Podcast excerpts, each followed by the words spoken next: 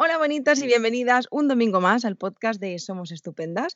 Hoy estoy súper bien acompañada de la estupenda Isa, más conocida en redes sociales como una madre molona, para hablar sobre cómo potenciar la autoestima infantil, un tema que sé por experiencia que hace muchísima falta. Ella es mujer, escritora, conferenciante y madre de tres criaturas preciosas y entre otras muchas cosas es una gran luchadora de la educación positiva. Hola Isa, ¿cómo estás? Bueno, qué presentación, qué honor, qué, maravilla.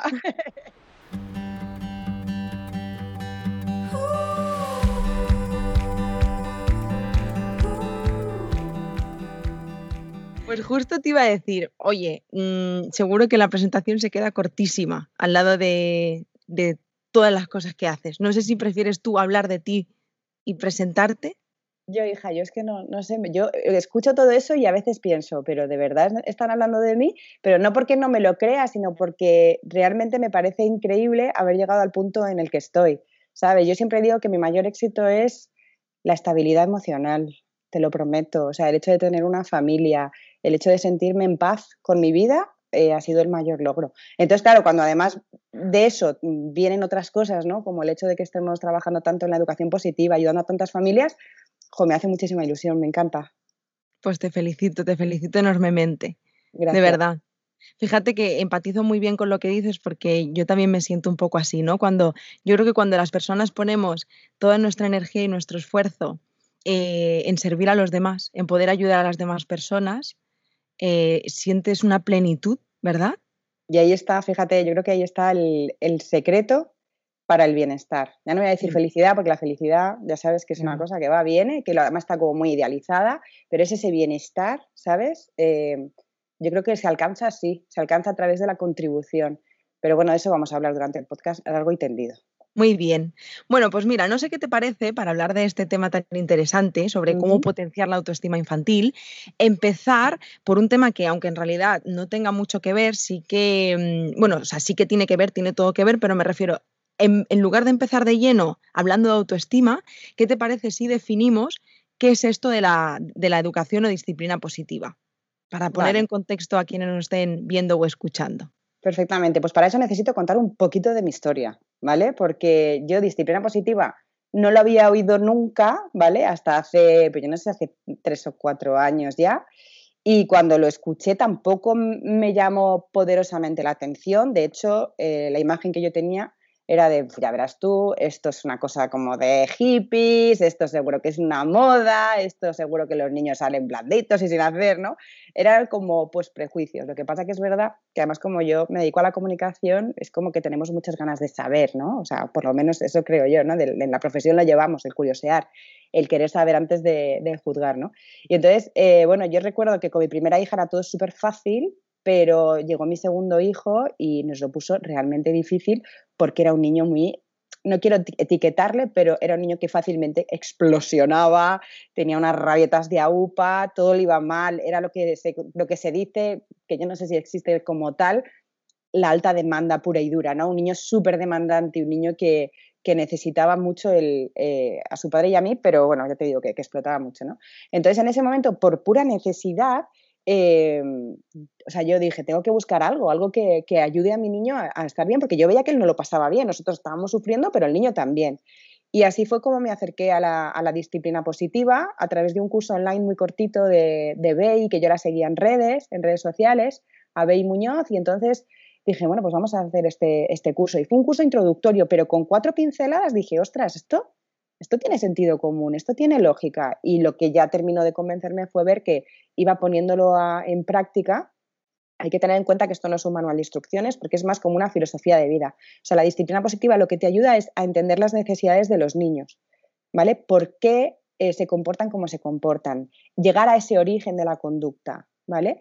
Entonces, fue la pera, realmente el cambio no fue en el niño, el cambio fue en nosotros como padres. Primero en mí que, porque marido no quería saber nada del tema, y entonces dije, bueno, pues yo, mm, yo voy a probar que no pierdo nada. Y entonces ver cómo mi manera de hablar con él cambiaba, eh, la respuesta de él era radicalmente distinta. Entonces fue como una apertura de, ojos. Entonces, ¿qué es la disciplina positiva? Bueno, pues yo diría casi que es como una filosofía de vida. Eso se lo copió a Marisa Moya, que es uno de los mayores referentes de disciplina positiva en España, fue mi mentora, yo me formé con ella. Y, es que es cierto, porque no solo te cambia la perspectiva con respecto a los niños, sino con, con, el resto de adultos, ¿no? Empiezas a entender muchas cosas de la gente con la que te rodeas. Y básicamente es eso, se trata de, respeto mutuo, se trata de mucha conexión, porque los niños necesitan conexión, no es un capricho del niño, es que quiere llamar la atención, es que quiere no sé qué, no es que tiene una necesidad, tienes que entender esa necesidad.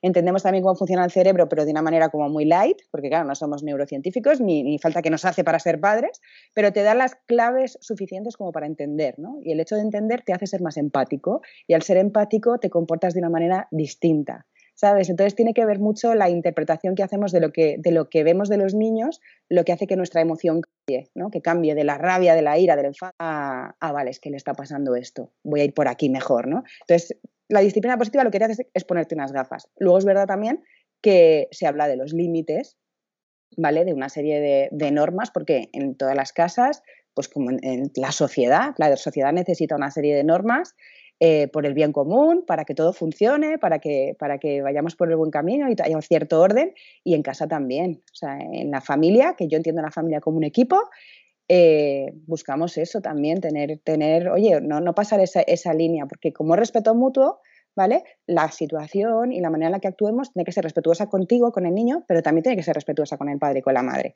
Y mucha gente se, olvida de eso, ¿no? Entonces se va a un extremo o al otro y parece que solo tenemos dos estilos educativos, o el autoritarismo, de porque yo lo digo, porque yo soy tu madre, o la permisividad, que es que el niño hace lo que le da la gana y tú estás un poco, pues eso, haciendo lo que, lo que él te pide y acaba siendo un tirano, ¿no? Entonces, bueno, pues es entender que hay un término medio, que nos cuesta mucho porque socialmente se nos ha entrenado para otra cosa, para la competitividad, para, para pisar a los demás, y no, no, no, o sea, es que no tiene nada que ver. Así que vaya, me enrolla mucho, pero bueno, esa sería un poco la, la clave de la disciplina positiva y de la educación en positivo, porque luego esto Claro, esto ya es, para mí ya es más que disciplina positiva por el hecho de que hemos seguido formándonos con muchos más autores.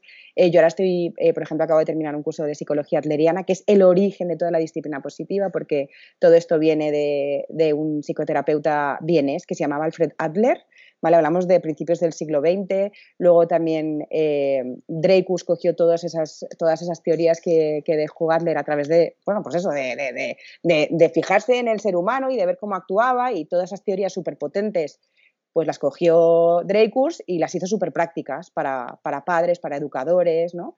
Y, y la verdad es que es súper potente. Y luego ya fueron dos norteamericanas, Jane Nelson y Lynn Lott, las que cogieron todo esto, que eran estudiantes de psicología, y en una conferencia lo descubrieron y dijeron, ostras, esto, esto en casa tiene que ser la pera, ¿no? Entonces empezaron a probar y ahí empezaron realmente los talleres de, disciplina positiva. Este momento en el que acoges a un montón de padres, les metes en unas dinámicas que se ponen en el lugar de sus hijos y el cambio es, es alucinante. Muy bueno, muy bueno. Te vas a reír, pero tengo los pelos de punta. ¿Por qué? Yo con el rollo digo, con el rollo que estoy echando, digo, verás tú. No, te has explicado súper bien, fenomenal. Muchísimas gracias, porque bueno, yo lo conocía, pero te has explicado también que me ha quedado más claro todavía. Y tengo los pelos de punta porque pienso, jo, me alegra que cada vez sean más eh, las personas que se sumen a este tipo de talleres, formaciones y, a introducirse en esta filosofía de vida, como, como comentabas, porque hace mucha falta. Entonces, me alegro enormemente. Me alegro que existan personas como tú haciendo labores tan bonitas, de verdad la infancia, bueno, yo tengo una historia personal un tanto mm, con la infancia y para mí la infancia tiene muchísima importancia. Em, y bueno, como te comentaba antes, durante mi proceso terapéutico me he dado cuenta de lo relevante y lo importante que es la infancia en tu historia de adulto, o sea, en tu vida en general, en tu historia de vida, que cada vez más me preocupa la infancia, ¿no? El cómo vamos, o sea, qué estamos haciendo con la infancia. Por eso, por eso creo que se me ponen los pelos de punta.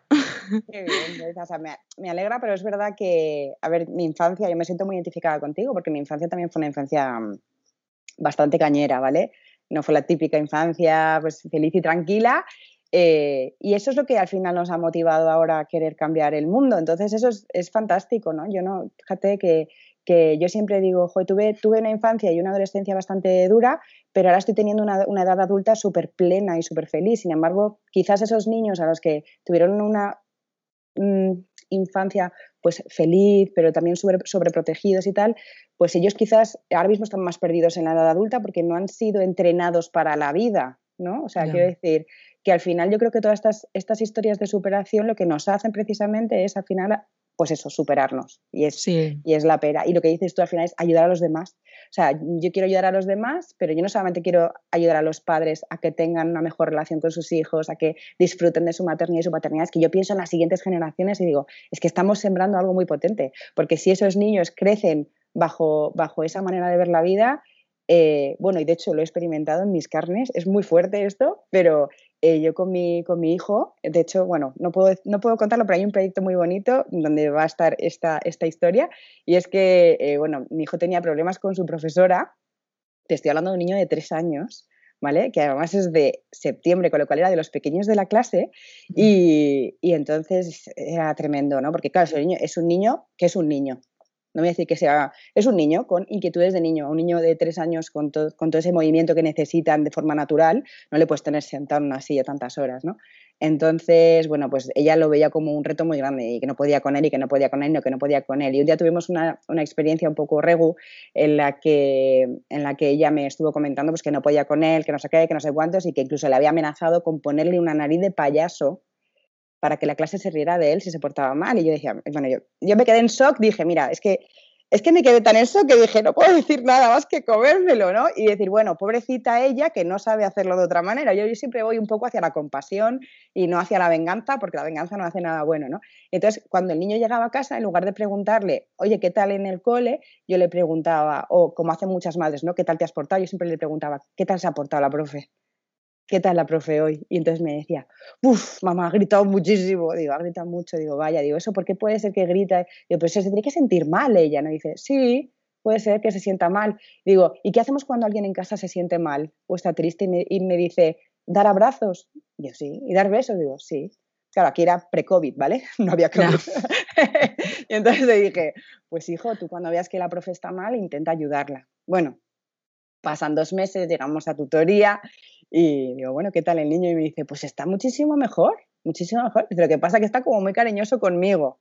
Mira, yo me entró la risa para adentro, claro, no puedo reírme de ella, pero fue como, ostras, ¿cómo a través de este tipo de educación puedes hacer que hasta tus propios hijos em, sean mucho más compasivos con los demás y, y, vayan a buscar ayudar? Cuando alguien les hace un poco el mal, entre comillas, porque esta, esta profesora evidentemente quería hacerlo mejor para los alumnos, ¿no? Y para ella, pues oye, si he aprendido que la técnica es la humillación, pues hombre, yo no puedo estar de acuerdo con eso, pero, pero yo sé que su objetivo no era, no era malo, le faltaba una apertura de, mente, ¿no? Pero, joder, mm. qué potente es saber que en la medida en la que tú trates, trates así a tus hijos, tus hijos van a tratar así a la, soledad, a la sociedad. ¿Que se van a llevar golpes? Como todos. ¿De qué hemos aprendido más? De los golpes. A mí es que eso no me da ningún miedo cuando me dicen los padres, pero luego van a salir a la calle. Digo, tú no te preocupes, que nosotros no les preparamos para el, para el país felicidad, les preparamos para la, la, realidad. Y bueno, anécdotas tengo un montón en los que mis, mis, hijos lo han pasado mal, pero yo no voy a rescatar. Yo solamente les, les, les acompaño, empatizo con ellos eh, y les pregunto cómo pueden solucionar esos problemas, si tienen solución, si no la tienen, qué pueden hacer. Y ya solamente desahogándose y hablando y encontrando una lógica a lo ocurrido, se sienten muchísimo mejor. Si es que no hace falta hacerles sermones y decirles, hijo, cuando hagas no sé qué, no sé cuántos, no sé cuántos, tienes que hacer tal. No, no hace falta, no hace falta. Es sacar de ellos. Ellos tienen un potencial tremendo y les subestimamos mucho. Fíjate que ya estamos entrando en la materia. A tope. Autoestima. Porque aquí hay el origen de, la autoestima, parte, em, bueno, creo que es lo que estás comentando, empoderarlos desde la infancia, ¿no? Mm, claro, tú ten en cuenta que la imagen que tienen ellos mismos, ¿no? de, ellos, depende mucho de, los mensajes que reciben de sus padres. Mm. Somos su mayor referente. Y al final todo parte de la pertenencia, que es lo que decía Adler, ¿no? que fue lo que, lo que él vio, que el hombre venía a la sociedad y al mundo con esa necesidad de pertenecer. O sea, ¿qué quiere decir pertenecer? Yo lo explico en los talleres, digo, a ver, es que se te tenga en cuenta. Tú quieres que se te tenga en cuenta, en primer lugar, en la familia, luego en el colegio, luego en, la universidad, en tu grupo de prácticas, en el grupo de taekwondo o si haces tai chi. Quiere decir que allá donde vayas lo que vas a buscar es la pertenencia. Y la pertenencia se sustenta en dos partes. Una, el, sentirse tenido en cuenta, ¿no? sentirse amado y apreciado. Y por otro lado, en la contribución. Y esta parte es muy importante. Todos tenemos que sentir que contribuimos. ¿Sabes? Entonces, muchas veces los niños lo único que reciben desde que se levantan hasta que se acuestan son órdenes. Hmm. Haz esto, haz esto, otro. Entonces, estamos yendo totalmente en contra de su pertenencia. Entonces, ¿qué nos puede pasar?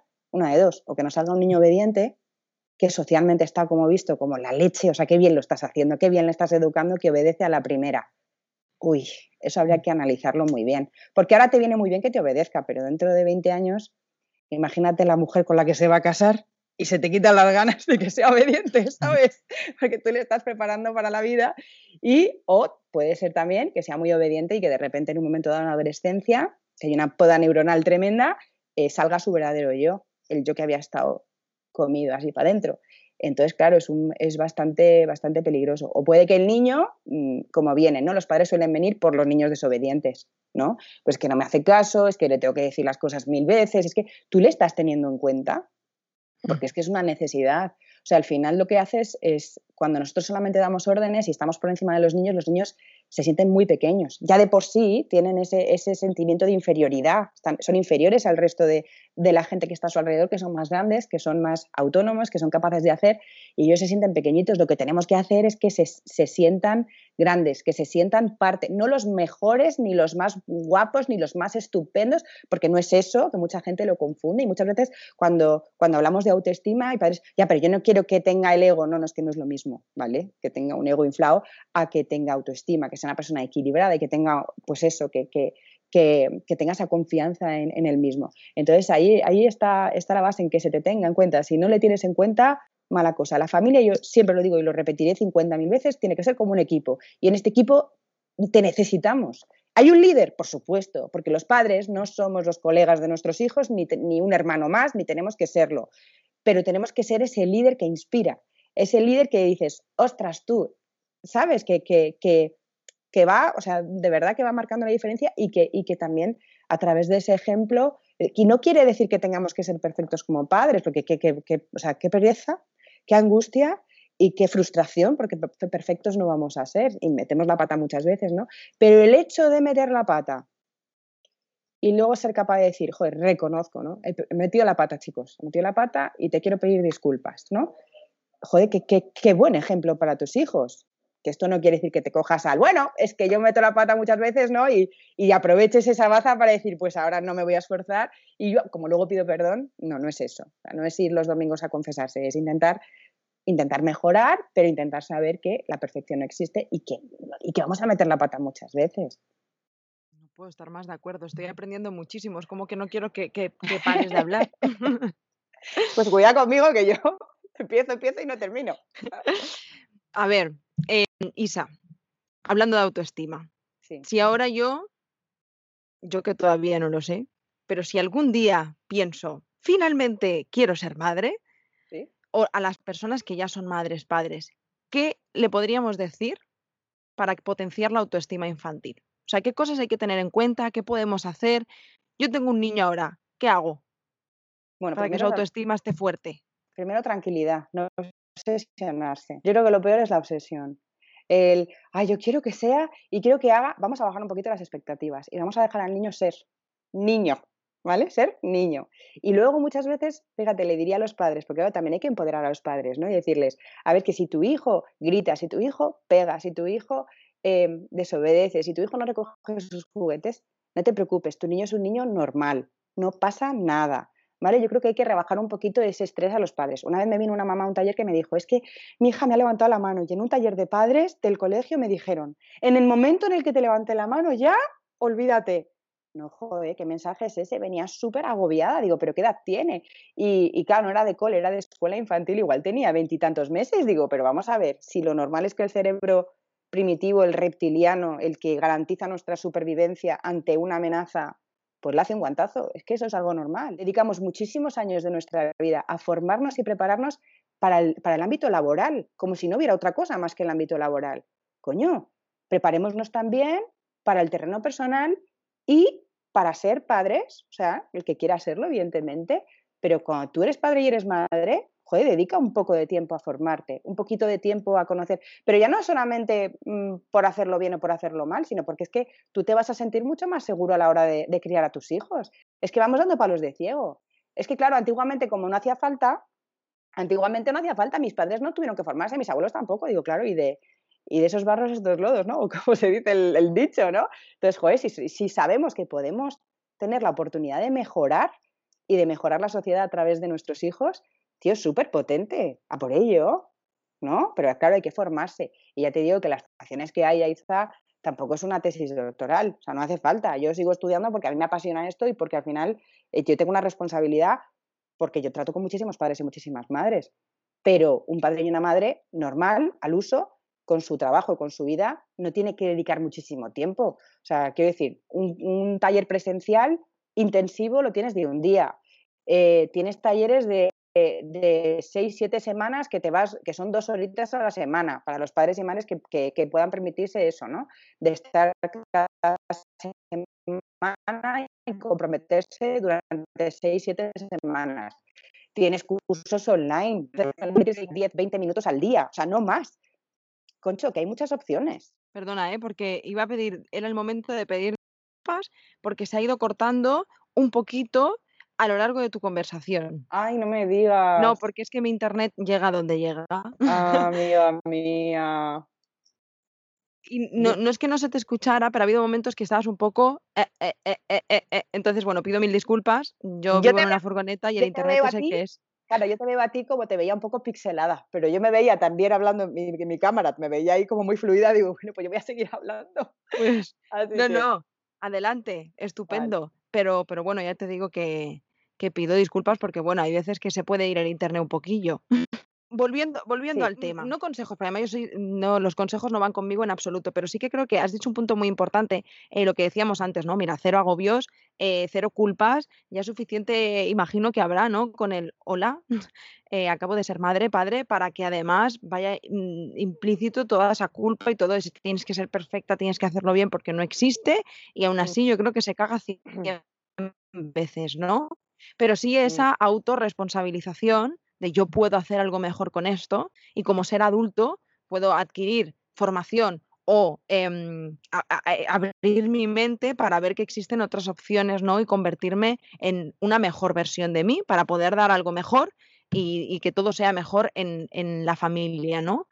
Formarnos como padres, ¿vale? No tiene por qué implicar muchísima inversión de tiempo, de ponernos a estudiar con los codos, como, ¿no? como el concepto que tenemos de estudiar, no es eso. ¿vale? Entonces, eh, yo creo que merece la pena el, el saber también que la educación, porque claro, muchas veces lo que estábamos diciendo, ¿no? Es lo quiero todo para ya, lo quiero todo ahora. ¿no? Eh, yo he tenido padres, pero dame la pauta ya, es que tengo este problema y quiero una solución ya para, para mi hijo en esto, ¿no? Y es como, no, mira, es que eh, para educar, educamos a largo plazo. Si tú quieres educar a corto plazo y que tu hijo te haga caso a la primera, tú puedes utilizar el castigo, por ejemplo. O puedes meter un grito para que tenga miedo y haga lo que tú quieres. O puedes amenazarle, o puedes chantajearle, o puedes, ¿no? tú tienes toda esa, esa baraja. Ahora bien, ¿qué frutos vas a recoger a largo plazo con eso? ¿Qué está aprendiendo tu hijo sobre la pertenencia en este mundo? ¿Qué herramientas le estás dando? Entonces, ¿qué pasa? Que las prisas en el caso de la educación bueno, y prácticamente en todo no son buenas.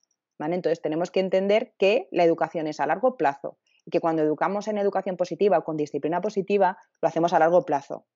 Entonces, ¿hay resultados a corto? Sí los hay, porque si no, claro, aquí nadie, nadie se engancharía y esto sería como tener fe. No voy a creerme que haciendo esto el día de mañana mi hijo tal, no. O sea, hay cosas que son como un poco varita mágica, porque hay determinadas herramientas como la de sustituir las órdenes por preguntas y todo eso, que, mm, que te dan unos resultados al principio que flipas. ¿Qué pasa? Que si te quedas solo en esa herramienta, el niño empieza a ver que no pertenece realmente, que tú estás utilizando una herramienta para conseguir lo que tú quieres. ¿Qué ocurre con eso? Que al final me viene, es que no me funciona a mí la disciplina positiva, no, hija mía, es que tú estás utilizando una herramienta suelta, es con eso no, no haces nada, porque te estás perdiendo toda la base que necesita tu hijo, de pertenencia, de sentir que contribuye, que se le tiene en cuenta.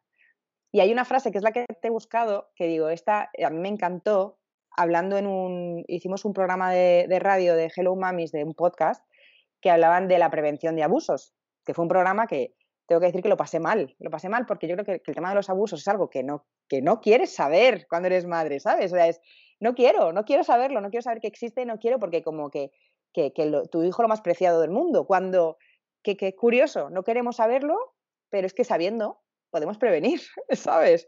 Entonces, bueno, fue un, fue un programón bastante heavy y, yo creo que una de las personas que vino nos dejó esta frase que a mí me encantó, que es de Frederick Douglass, que dice, es más fácil construir niños fuertes que reparar adultos rotos. O sea, a mí esa frase Digo yo, porque no soy de tatuarme mucho, que si no me la ponía tatuada, te lo juro. O sea, me parece súper, súper, súper potente. Entonces, que, que de verdad que, que merece la pena, que merece la pena salir de esa zona de confort, que merece la pena conocer otras formas de hacer las cosas, que cuando uno viene a un taller, eh, mucha gente viene con mucho prejuicio. Tenemos la suerte, además, de que vienen hombres y mujeres casi al 50%, lo cual es muy raro en este tipo de talleres. Es súper raro, porque yo tengo compañeras que me dicen, ¿cómo podemos hacer que vengan hombres? Y yo, yo callada diciendo, bueno, es que a los míos vienen muchísimos hombres. O sea, las molonas, mis molonas, mi, ejército de molonas, casi, casi, casi siempre vienen con sus maridos. De hecho, eh, pues imagínate que es un taller de 30 personas, pues serán cuatro las mamás que vienen solas. Cuatro o cinco. Son las que se sienten un poco raras, pero, pero, pero abundan. Y no sé por qué he dicho esto. No sé por qué he dicho esto, pero bueno, eso me da pues mucho da igual, de igual forma, era, era importante. Sí, es estabas Hablando, estabas hablando de la frase, que porque no eres muy de tatuarte, si no te la tatuarías. Sí. Pero. Ah, eso sí. Vale, pues los maridos que suelen venir un poco para que se calle mi mujer, voy a irme a este taller. También hay padres que lo regalan a las mujeres y se vienen en plan, este es el regalo de aniversario o el regalo de cumpleaños, ¿no? Y vienen ellos, vienen ellos un poco como que, bueno, a ver, ¿no? A ver, habrá cosas que me valgan, cosas que no me pero vas a contar? sí, sí, pero, pero, pero lo descubro, digo, yo siempre digo, tú lo que no creas tal, que no hay ninguna obligación de hacer nada, yo solo te voy a plantar la, vamos, todo esto, ¿no? Te voy a poner y te voy a contar. Es verdad que nosotros sí que ponemos ejemplos, ahí, ahí hay una discusión porque en disciplina positiva se recomienda no, no, no no resolver, ¿no? Dejar que los padres resuelvan solos y tal. Que yo creo que es fantástico hacer pensar a los padres, creo que es estupendo, pero también es verdad que el hecho de poner tus propios ejemplos, dejando muy claro, oye, mis circunstancias no son las tuyas, esto no, no, quieres, no quiere decir que tú hagas exactamente lo mismo que yo, pero a mí los ejemplos me han servido para ver que esto realmente es aplicable y no es una cosa idílica eh, y, ¿no? O sea, quiero decir que, que nosotros en nuestro caso sí que ponemos ejemplos y salen o sea, es que nadie entra a un taller y sale igual que entró. Digo, luego lo podrán aplicar más o menos, luego podrán ver más o menos dificultades, luego podrán tener también unas circunstancias personales, que hay gente que trabaja muchísimas horas al día quiero decir, cada, no, no, es una cuestión de culpabilizar, pero sí que es verdad que, que puedes ir enfriándote o puede ser que te enganches y, y, cada vez quieras más. Pero siempre hay un cambio, siempre, siempre, siempre, siempre. Entonces, pero todo esto porque tú me has preguntado que dejáramos unas pinceladitas finales y yo me liado aquí a hablar. Pero mira, yo creo que lo más importante para los niños, para esa pertenencia y esa contribución, tanto para sentirse amados como para sentir que contribuyen, por un lado, por supuesto, el amor incondicional. Nunca, nunca, nunca condicionemos el amor. No queremos más a nuestro hijo cuando se porta bien. Queremos a nuestro hijo cuando se porta bien y cuando se porta mal. De hecho, descubrimos en los talleres que el comportamiento, el portarse bien o el portarse mal, eh, no es otra cosa más que estrategias de pertenencia, porque el objetivo es pertenecer, es que, que se me tenga en cuenta.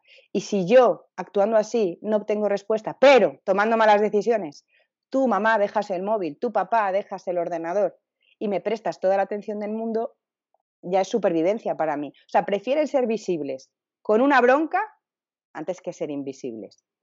y ahí está el origen. Y entonces dices, ostras, si lo que tengo que hacer es darle una pertenencia sana, es enseñarle a pertenecer de una manera saludable.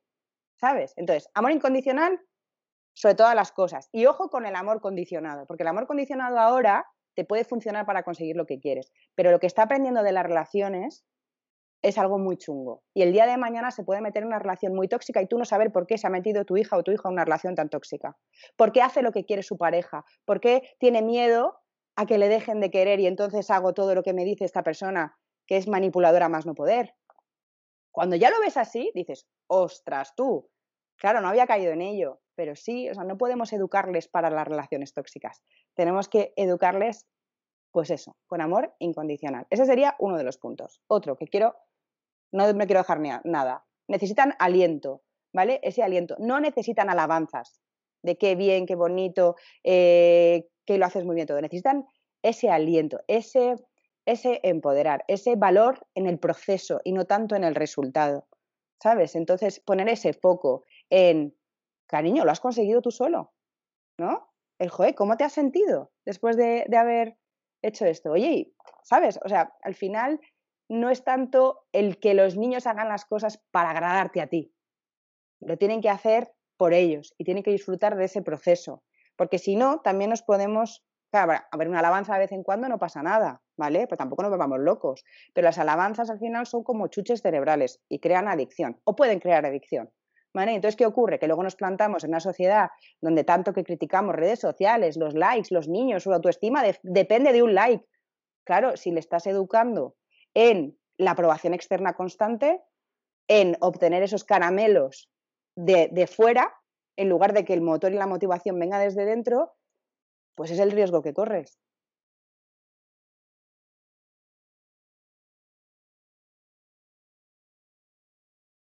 ¿Vale? Y de decir, si te, si te, gusta esto, ya a veces se me escapa, pues claro que me gusta. Y, pero yo siempre digo la coletilla, cariño, y lo importante es que te guste a ti. Fíjate, o sea, lo importante es que te guste a ti, tú estás a gusto con ello. Por supuesto, otro de las claves hemos dicho, amor incondicional. Hemos dicho el aliento, que es fundamental. No penalizar el error. Tenemos esa manía. Y en el sistema educativo está el orden del día. Siempre estamos penalizando el error. ¿Y qué ocurre? Claro, penalizamos el error y entonces eh, cometer errores es malo. Entonces tengo miedo a cometer errores. Entonces, ¿qué va a pasar? Pues mira, creo que mejor no lo voy a intentar. ¿Vale? Mejor no lo intento. ¿Y qué hace eso? Que en lugar de querer superarnos, que es para lo que venimos de manera natural a querer superarnos, hace que nos metamos en una zona de seguridad en la que mejor no lo intento, ¿vale? Y me quedo aquí esto como cuando a un niño, y esto lo dijo Anabela en el curso este que, te he dicho que estaba, bueno, que ya hemos terminado de, introducción a la psicología adleriana, a la psicología individual, Anabela Sackett es maravillosa, te la recomiendo total, o sea, es que me está cambiando la vida esta mujer. Tomo decía, Decía, si tú le dices a un niño, ¿no? Que, vale, has sacado esto, pero es que puedes sacar mucho más. Es que niño, este niño es súper inteligente, lo que pasa que es un vago, es que no le da la gana. Primero estás ahí etiquetando a saco, ¿no? Pero ¿qué le va a pasar a ese niño que va a decir, ostras, esta gente se piensa que yo realmente soy muy, muy inteligente? A ver si lo voy a hacer o lo voy a intentar y van a ver que no soy tan inteligente. Entonces, ¿qué hacen? Les dejan en la inmovilidad. Quiero que tú, adulto, que me estás diciendo que soy tan, tan, tan inteligente, coño, veas que no lo soy tanto. O sea, prefiero no intentarlo y que tú pienses que soy súper inteligente, pero que soy un vago. Entonces, lo que tenemos que hacer es, por Dios, expectativas, bajar un poquito, rebajar esas expectativas. Porque aquí el problema cuando vienen las notas es que nos fijamos en lo malo. Pero no miramos lo, oye, esto, esto me da mi claves para saber qué es lo que mejor se te da, qué es lo que tenemos que potenciar. No, decimos, necesitas refuerzo en inglés, ¿no? O necesitas refuerzo en matemáticas. Vamos a ver, sí, por supuesto que necesita sacar esas asignaturas, pero es que la mejor manera de que el niño se sienta motivado y tenga buena autoestima es fijándonos en las fortalezas. Y que si el niño es un crack de la escritura, se dedique más a escribir y lo siento mucho, menos a hacer matemáticas. Y cuando el niño tenga esa seguridad en el mismo de es que esto se me da fenomenal, le va a costar mucho menos esfuerzo afrontar esas cosas y esas asignaturas. Estamos hablando del tema de los deberes, bueno, el tema del escolar, que es muy particular y bueno, es que el sistema educativo como lo cambiaría, ¿vale? De hecho, mis hijos van a un cole maravilloso donde ya hay cambios y se notan esos cambios. Y de hecho están en contra de las notas, pero bueno, esto es otro tema aparte. Pero bueno, pongo este ejemplo porque es como más, más fácil de entender, ¿no? Hay que fijarse en las fortalezas. Cuando un niño te viene con un montón de suspensos y solo siente que pertenece en el equipo de fútbol porque es un crack del, balón, ¿qué hacen los padres? Muchos padres le quitan de fútbol. Digo, pero si es que le estás quitando de lo único en lo que él siente que pertenece, es que con eso no vas a conseguir que saque buenas notas. No lo vas a conseguir. ¿Sabes? Entonces, bueno, que me lío. Pero sobre todo, no penalizar el error. No penalizar el error. Porque si no, no van a querer intentarlo. Mira, en el colegio me pasaba levantaba la mano, ¿vale? Yo tengo la etiqueta de mala estudiante y la sigo arrastrando aunque no lo soy, pero sigo arrastrando a mala estudiante. Yo soy mala estudiante. Y estudio ahora y digo, concho, si no se me da mal, pero yo sigo con esa etiqueta. Es muy difícil quitar una etiqueta cuando te la ponen. Y, mm, ¿y por qué estaba diciendo esto? Ah, sí. Y entonces em, yo recuerdo en mi, mi etapa del colegio que me daba vergüenza levantar la mano en clase por miedo a la humillación pública. Con lo cual, no levantaba la mano, hasta que alguien, no recuerdo quién, me dijo, mira Isabel, es mejor parecer una ignorante un minuto que serlo toda la vida. Y dije, ostras, digo, qué razón. Pero claro, esto cambiaría si no se humillara por los errores, si no penalizáramos el error. No tendríamos miedo. Y yo siempre digo a los padres, vamos a ver, ¿de qué habéis aprendido más en la vida? ¿De vuestros aciertos o de vuestros errores? De los errores. Digo, pues dejar que se equivoquen, que no pasa nada, que de verdad que no pasa nada. Es que tenemos muchos miedos los adultos y eso es una cosa que tenemos que intentar pulir un poquito. Tuvimos otra mamá en un taller que decía, es que una vez que, es que tu hijo suspenda, ya va a suspender siempre. Digo, yo no sé dónde te has sacado esa teoría, no sé, pero eso no es así. Y yo soy el mejor ejemplo. A mí me quedaban cinco, me quedaban seis, repetí curso y me volvieron a quedar cinco. O sea, yo era un desastre, pero a lo que me faltaba a mí era autoestima, era motivación, era creerme que yo valía para algo, porque el sistema educativo como estaba montado no era para la cabeza creativa que tenía yo. Y ahora en el terreno laboral lo que más se valora es la creatividad. Por Dios, que venga, que, que, baje Dios y vea esto, por Dios, no entiendo. Sí, ahora resulta que vas a un trabajo y se valora el trabajo en equipo. No, pero en el colegio es competitividad saco.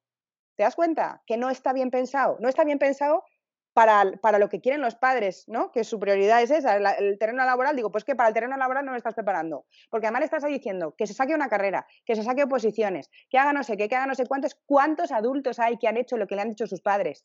Muy obedientes ellos.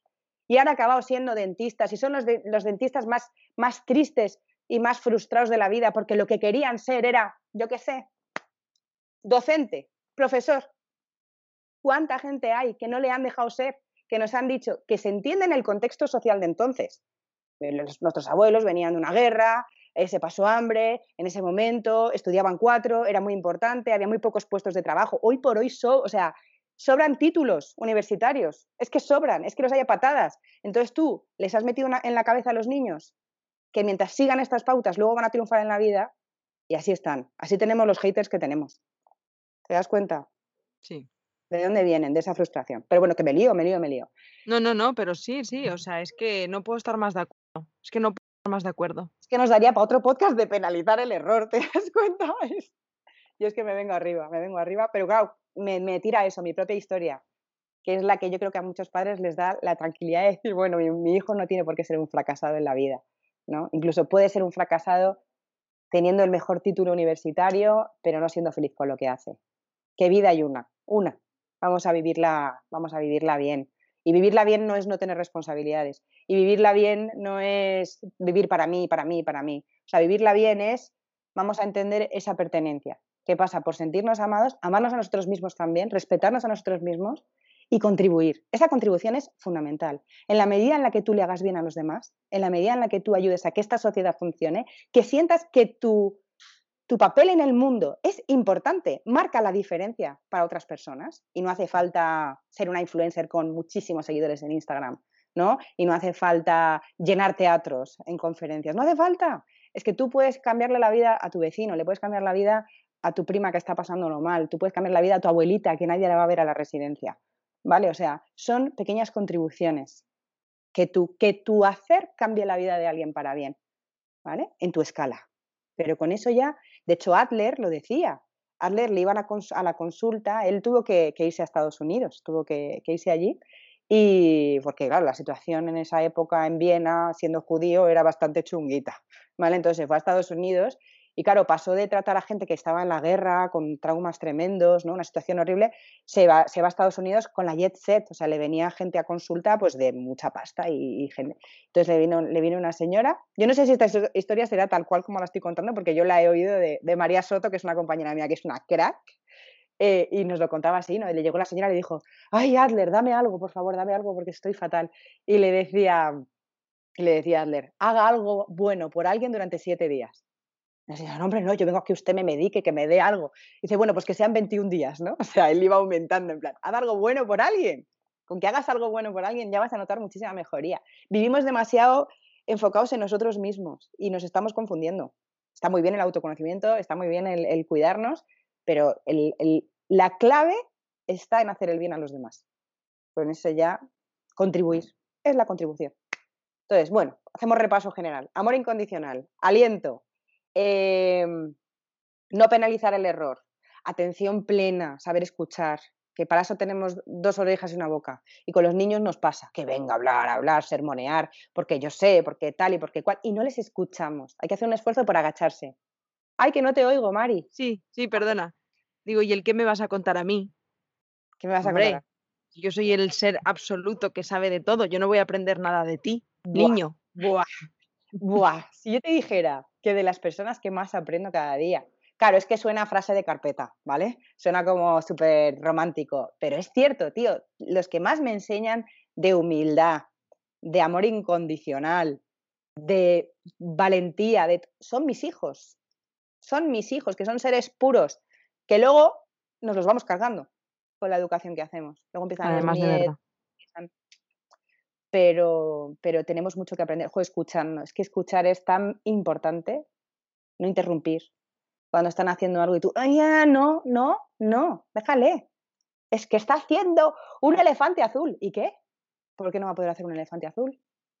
O amarillo. ¿Por qué? Es que los elefantes son grises. Bueno, pues me da igual. Es que, es que si no Dalín o, no hubiera llegado donde he llegado que los alargaba y los, ¿no? Quiero decir, o sea, vamos a dejar a, los niños que lo hagan a su manera porque vamos a aprender mucho de ellos, muchísimo de ellos. Mirar a los ojos, es tan importante ponernos a su altura, ponernos a su altura y mirarles a los ojos. Y luego muchas veces digo yo, el tiempo de calidad, no tiene que ser mucho tiempo, pero sí de calidad, pero también diría las dos cosas. Los niños necesitan la presencia de los padres y los padres no estamos presentes. Y muchas veces teletrabajamos ahora, ¿no? Con el COVID, estamos muchas horas juntos pero no estamos, porque estamos con esto, con el móvil, porque estamos... Y fíjate, ¿qué están viendo los niños? Mi madre y mi padre sacan tiempo para las cosas que realmente le importan. Coño.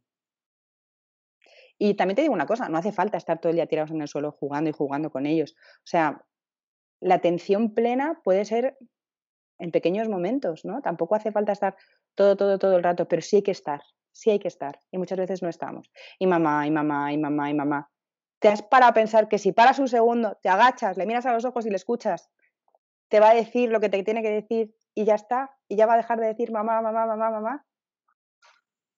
Pero es que no lo hacemos, no estamos. A mucha gente y, todo el tema del COVID ha hecho que muchas familias se conozcan ahora, gracias a la cuarentena. Es que hay mm. muchos padres, y te voy a decir por qué pasa. Porque muchas personas encuentran su pertenencia, más, sí, su pertenencia, sobre todo su contribución, se sienten valiosos en el trabajo. Es donde más. ¿Por qué? Porque tú haces, produces y la cosa mucho más rápido que educar. Educar va a largo plazo. Entonces, ¿qué pasa? Que ese subidón, por eso hay tanta gente adicta al trabajo, porque ahí es donde encuentra, se encuentra valioso, siente que, pertenece. Entonces, claro, hay, hay, hay, padres y hay madres que, que están súper enfocados en esa, porque se les hace sentirse bien les hace sentirse útiles y descuidan el otro lado. Pero yo creo que merece la pena el esfuerzo. Me está, me está viniendo una frase, esta frase me la dijo una prima, una prima que yo tenía, la sigo teniendo, pero ya no tengo relación con ella, entonces la tenía antes. pero me la dijo, yo tendría pues unos 16 años o así, y se me quedó grabada. Y dice, mm, regalos para compensar las ausencias imperdonables, a la mierda la ilusión y pensé, wow, y es como que la tengo aquí porque es, porque es eso, ¿no? Luego, vale, pues vamos al parque de atracciones, te compro una chucha, te monto en el caballito, o te compro un lo que sea, pero es que me importa una mierda todo esto. Es que no se trata de esto, que no digo que esté mal, ese regalo o ese es y todo lo demás y todas esas ausencias. Pues ahí está. el sentirme escuchada, el sentirme acompañada, el si es que no quiero que trabajes tanto para que luego me digas, que me puedes comprar esos zapatos que yo quiero, porque es que no se trata de esos zapatos. ¿Y si trabajas menos?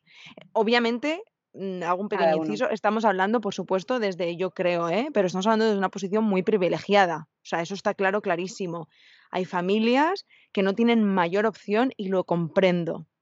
Pero aun con todas y con esas, entendiendo este chip, creo que podemos hacer mucho bien. Pero fíjate, hay mucho, ya te digo, de, mm, ellos quieren hacer creer, lo siento porque estoy generalizando y sé que no, no es la generalidad, pero sí que me, cuadra mucho cuando se lo escuché a Anabela, ¿no? lo de la adicción al trabajo porque uno siente valor.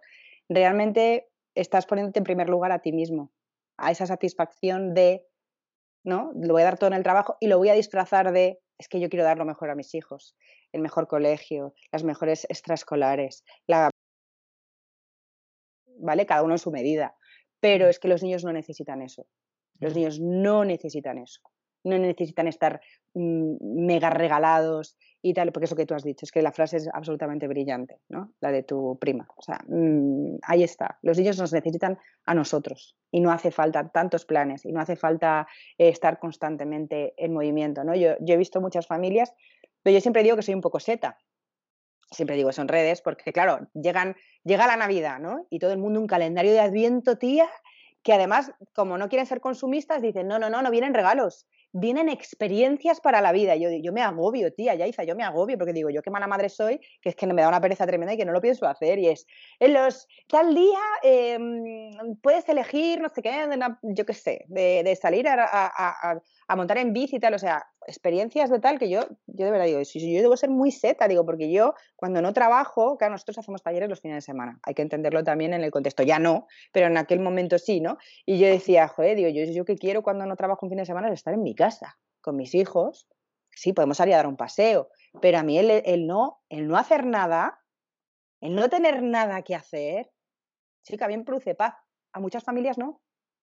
Muchas familias no soportan el no tener nada que hacer, porque tienen miedo tienen miedo a que los niños estén como los locos. Claro, les tenemos extra, pero extra estimulados. O sea, están, están, entonces, ¿qué pasa? Que, que no va a saber parar. Y que en el momento en el que pare no le va a gustar lo que ve, porque no nos conocemos. Vamos a toda leche. Es necesito muchas experiencias para no pensar. Eso, eso no deja de ser una forma de adicción. ¿No? Es como, mira, le voy a dar la pantalla para que, para que, para que no sufra. Es que si no, le, si no le permites al niño que entienda esa emoción de rabia, de tristeza, de frustración, él tiene que conocer esa, esa emoción, tiene que conocerla, tiene que ponerle nombre y tiene que pasar por ella. Entonces, ¿qué pasa? Que nos puede el egoísmo, entre comillas, de como somos empáticos y no queremos que sufran, entonces vamos a rescatarles para que no sufran. Lo que tú estás diciendo a tu hijo es, cada vez que le das una tablet o cada vez que le, le dices, mira por la ventana eso, para distraer su atención de ese momento de, rabia, de conflicto y, de, dificultad, lo que le estás diciendo es, hijo, tú ante las dificultades búscate algo para distraerte. Tú ante las dificultades, hinchate a comer. Tú ante las dificultades, enciérrate en casa a ver el Netflix.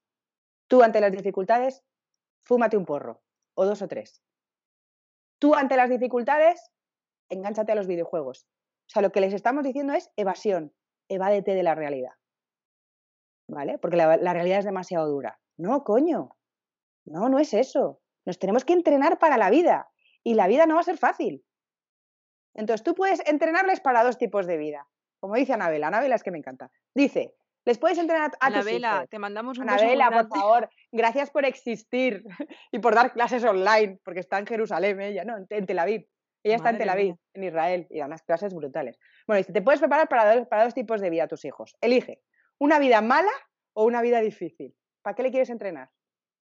Ahora, elige para una vida mala o una vida difícil. Esto lo dije una vez en redes y me dijo, ¿y no le podemos entrenar para una vida buena? Digo, es que ¿por qué das por hecho que una vida difícil no es buena?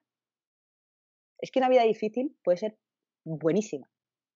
Es que la gente que a mí me ven, ¿no? Y parece que yo tengo mucho éxito y tal, ¿no? Eh, o, inspiro y me dicen, es que, es que tú no tienes problemas, es que tú tienes suerte, ¿no? La vida te sonríe, te va bien, tienes una familia, tienes un trabajo. No, perdóname, ¿eh?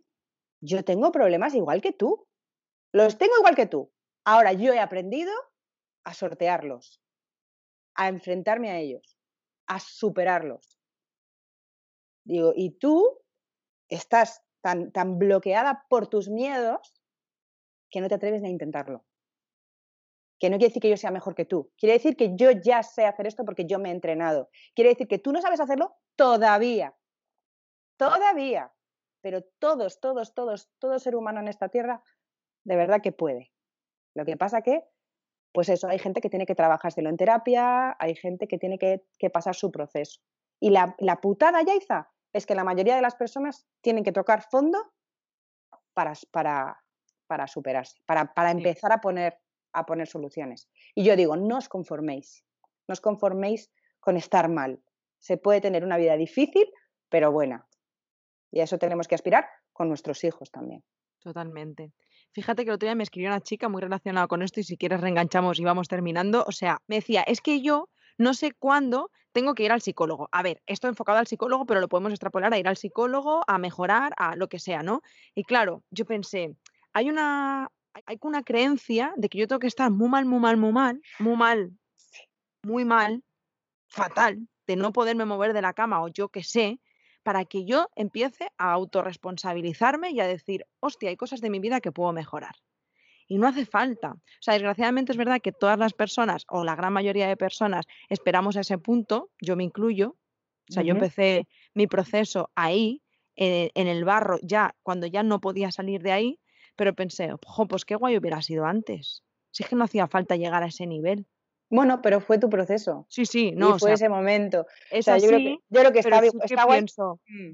jo, se puede hacer mucho antes, es que no hace falta estar tan mal, no hace falta llegar ahí. Siempre hay cosas que podemos mejorar, siempre hay cosas que podemos aprender y siempre nos podemos conocer más o conocernos, porque no nos conocemos. Y yo creo que ese es el mensaje motivador. Mm. El, de verdad, no tanta frase de carpeta de tú puedes conseguirlo, ¿no? Porque a eso a mucha gente que está en una depresión le hace sentir más miserable, Total. ¿no? Frases Mr. Wonderful que son buenas para un grupo de personas, pero para otro grupo de personas que está en la mierda, no. Entonces, ¿qué pasa? Que como nos han enseñado que no te puedes quejar. No te puedes quejar. No es legítimo quejarse. No es legítimo pasar un duelo cuando pierdes un ser querido. No es legítimo decir lo que sientes, porque tienes que aparentar y de cara a la galería. Todas esas madres, insisto, que yo vi una, carica- una caricatura, era una, un cómic, una, una viñeta de estas de, ¿no? Y era una madre con una careta sonriendo a su hija y por detrás llorando. Y la gente aplaudiendo eso. Yo decía, pero mm, que no es eso, que eso no es ser madre, que eso no, no es estar, no es una buena lección para tus hijos. Decirle, cómetelo y sonríe. Porque la lectura que se da es, es no, no resolver, no resolver, no, no enfrentarse, no afrontar y no superar. Y tenemos que superarnos. Porque es que hemos venido para esto, para superarnos.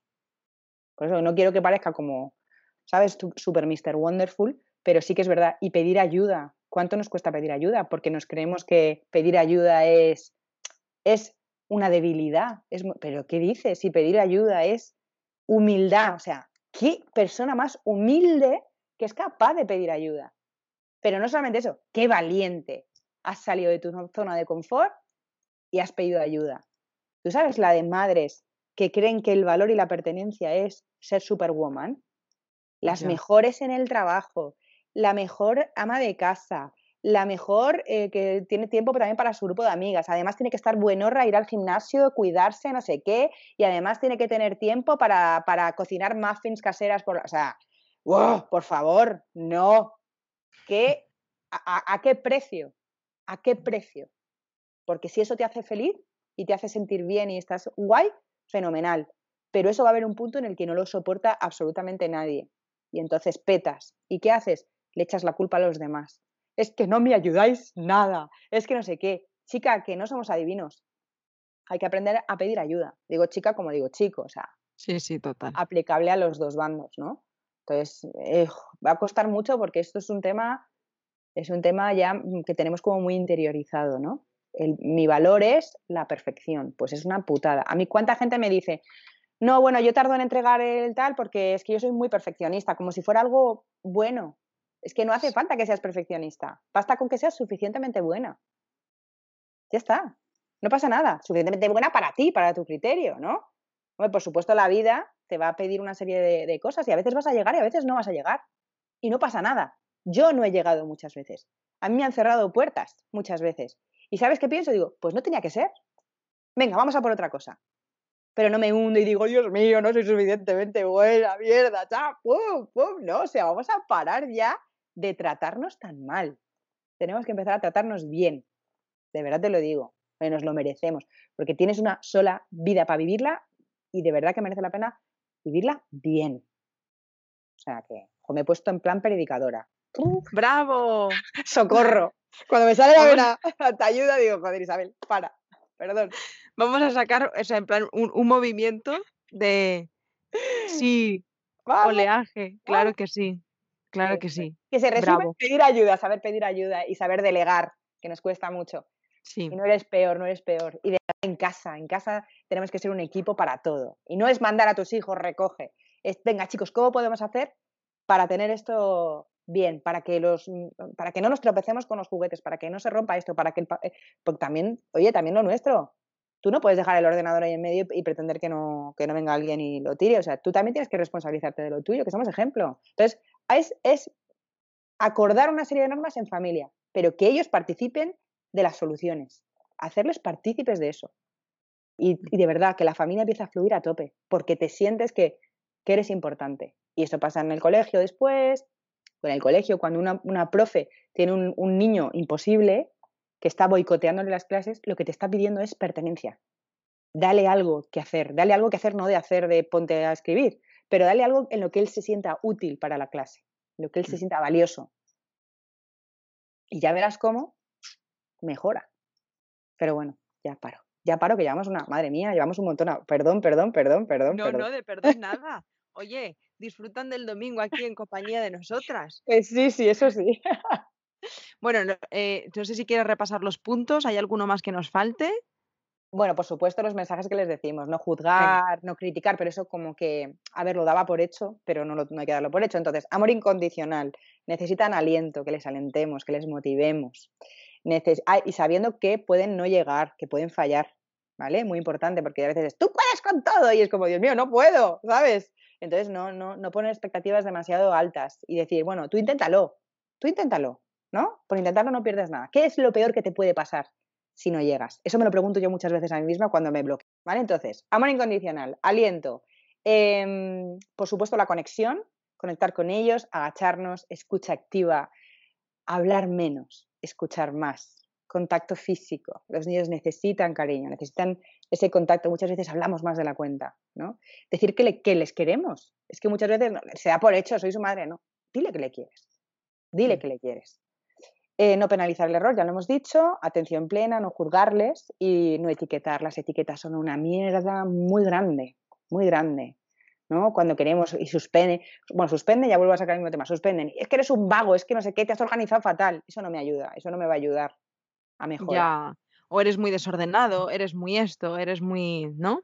Hmm. Buah, ¿Cuántas madres me llegan a los talleres? Sobre todo madres, ¿eh? Padres no me han llegado todavía, pero madres de es que soy gritona. Pues mal, vas mal, porque tú tienes una etiqueta, tú sabes, lo dice, mira, Alberto Soler lo dice. Dice, ¿tú cuánto tardas en poner una etiqueta? Nada. ¿Cuánto tardas en quitarla? Es muy difícil quitar una etiqueta. Entonces, no etiquetemos a los niños.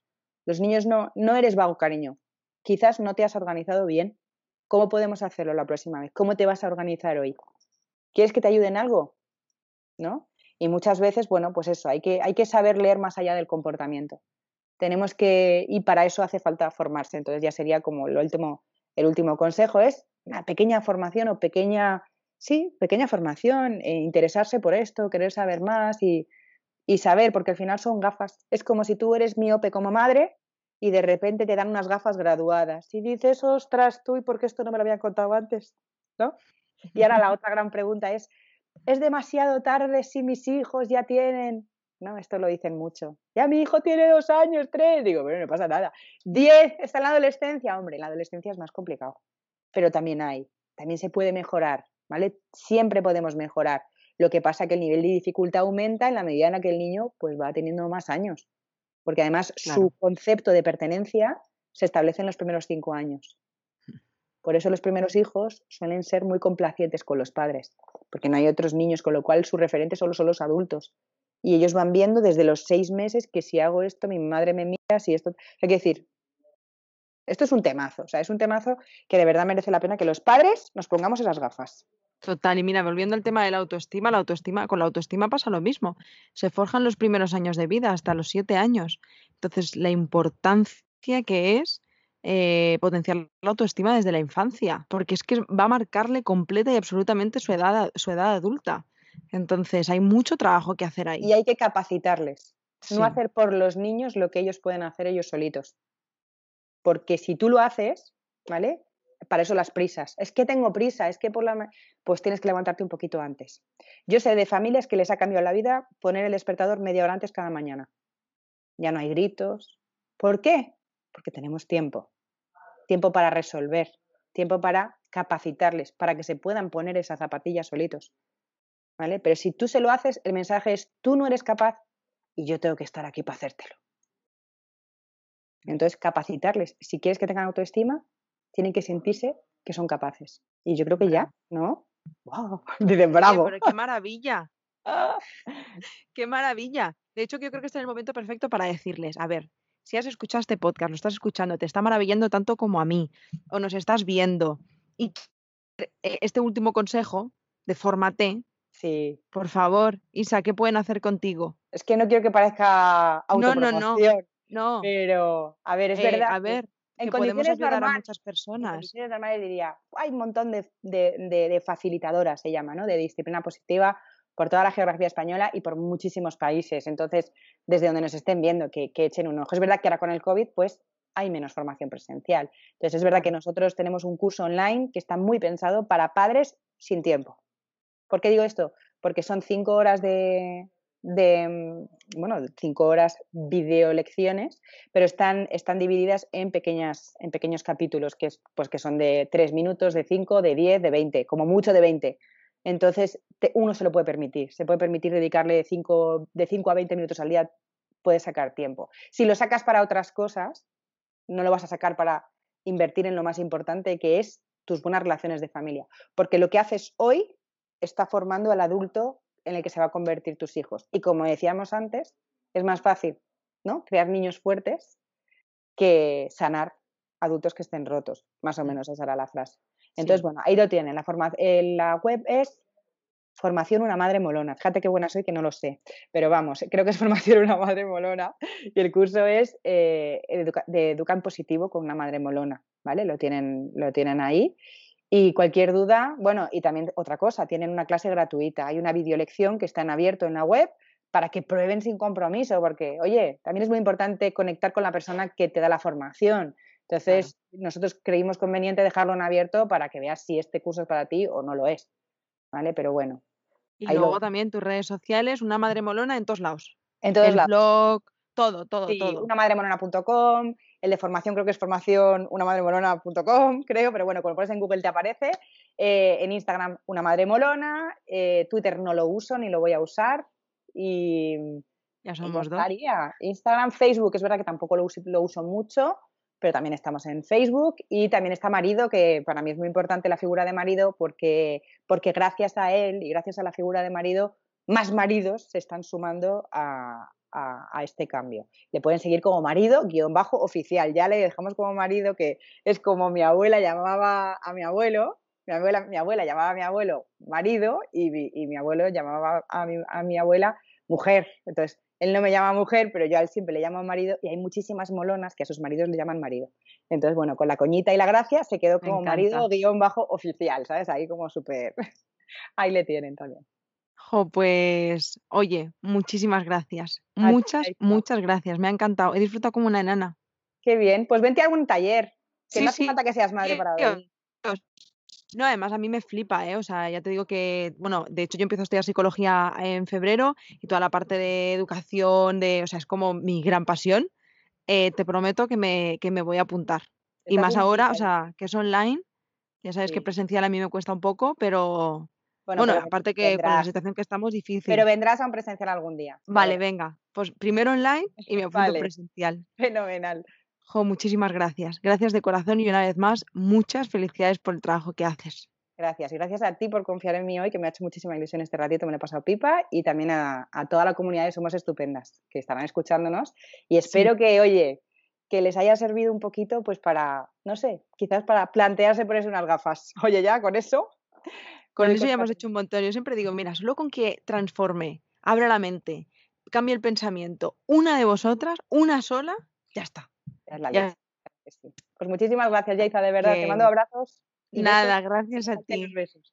Gracias. Y nada, a vosotras, gracias un, un día más por acompañarnos y gracias también por todas vuestras puntuaciones, comentarios y por todas las veces que, que compartís este podcast. Eh, ha sido un auténtico placer compartir este ratito con vosotras y os mando un, un abrazo muy muy fuerte y nos vemos, el, nos vemos y escuchamos el domingo que viene. Y a ti espero que sea la primera de muchas veces. Sí. Seguro, Seguro que sí, vamos, no lo dudes. Pues nada, que un besito a todas. Chao.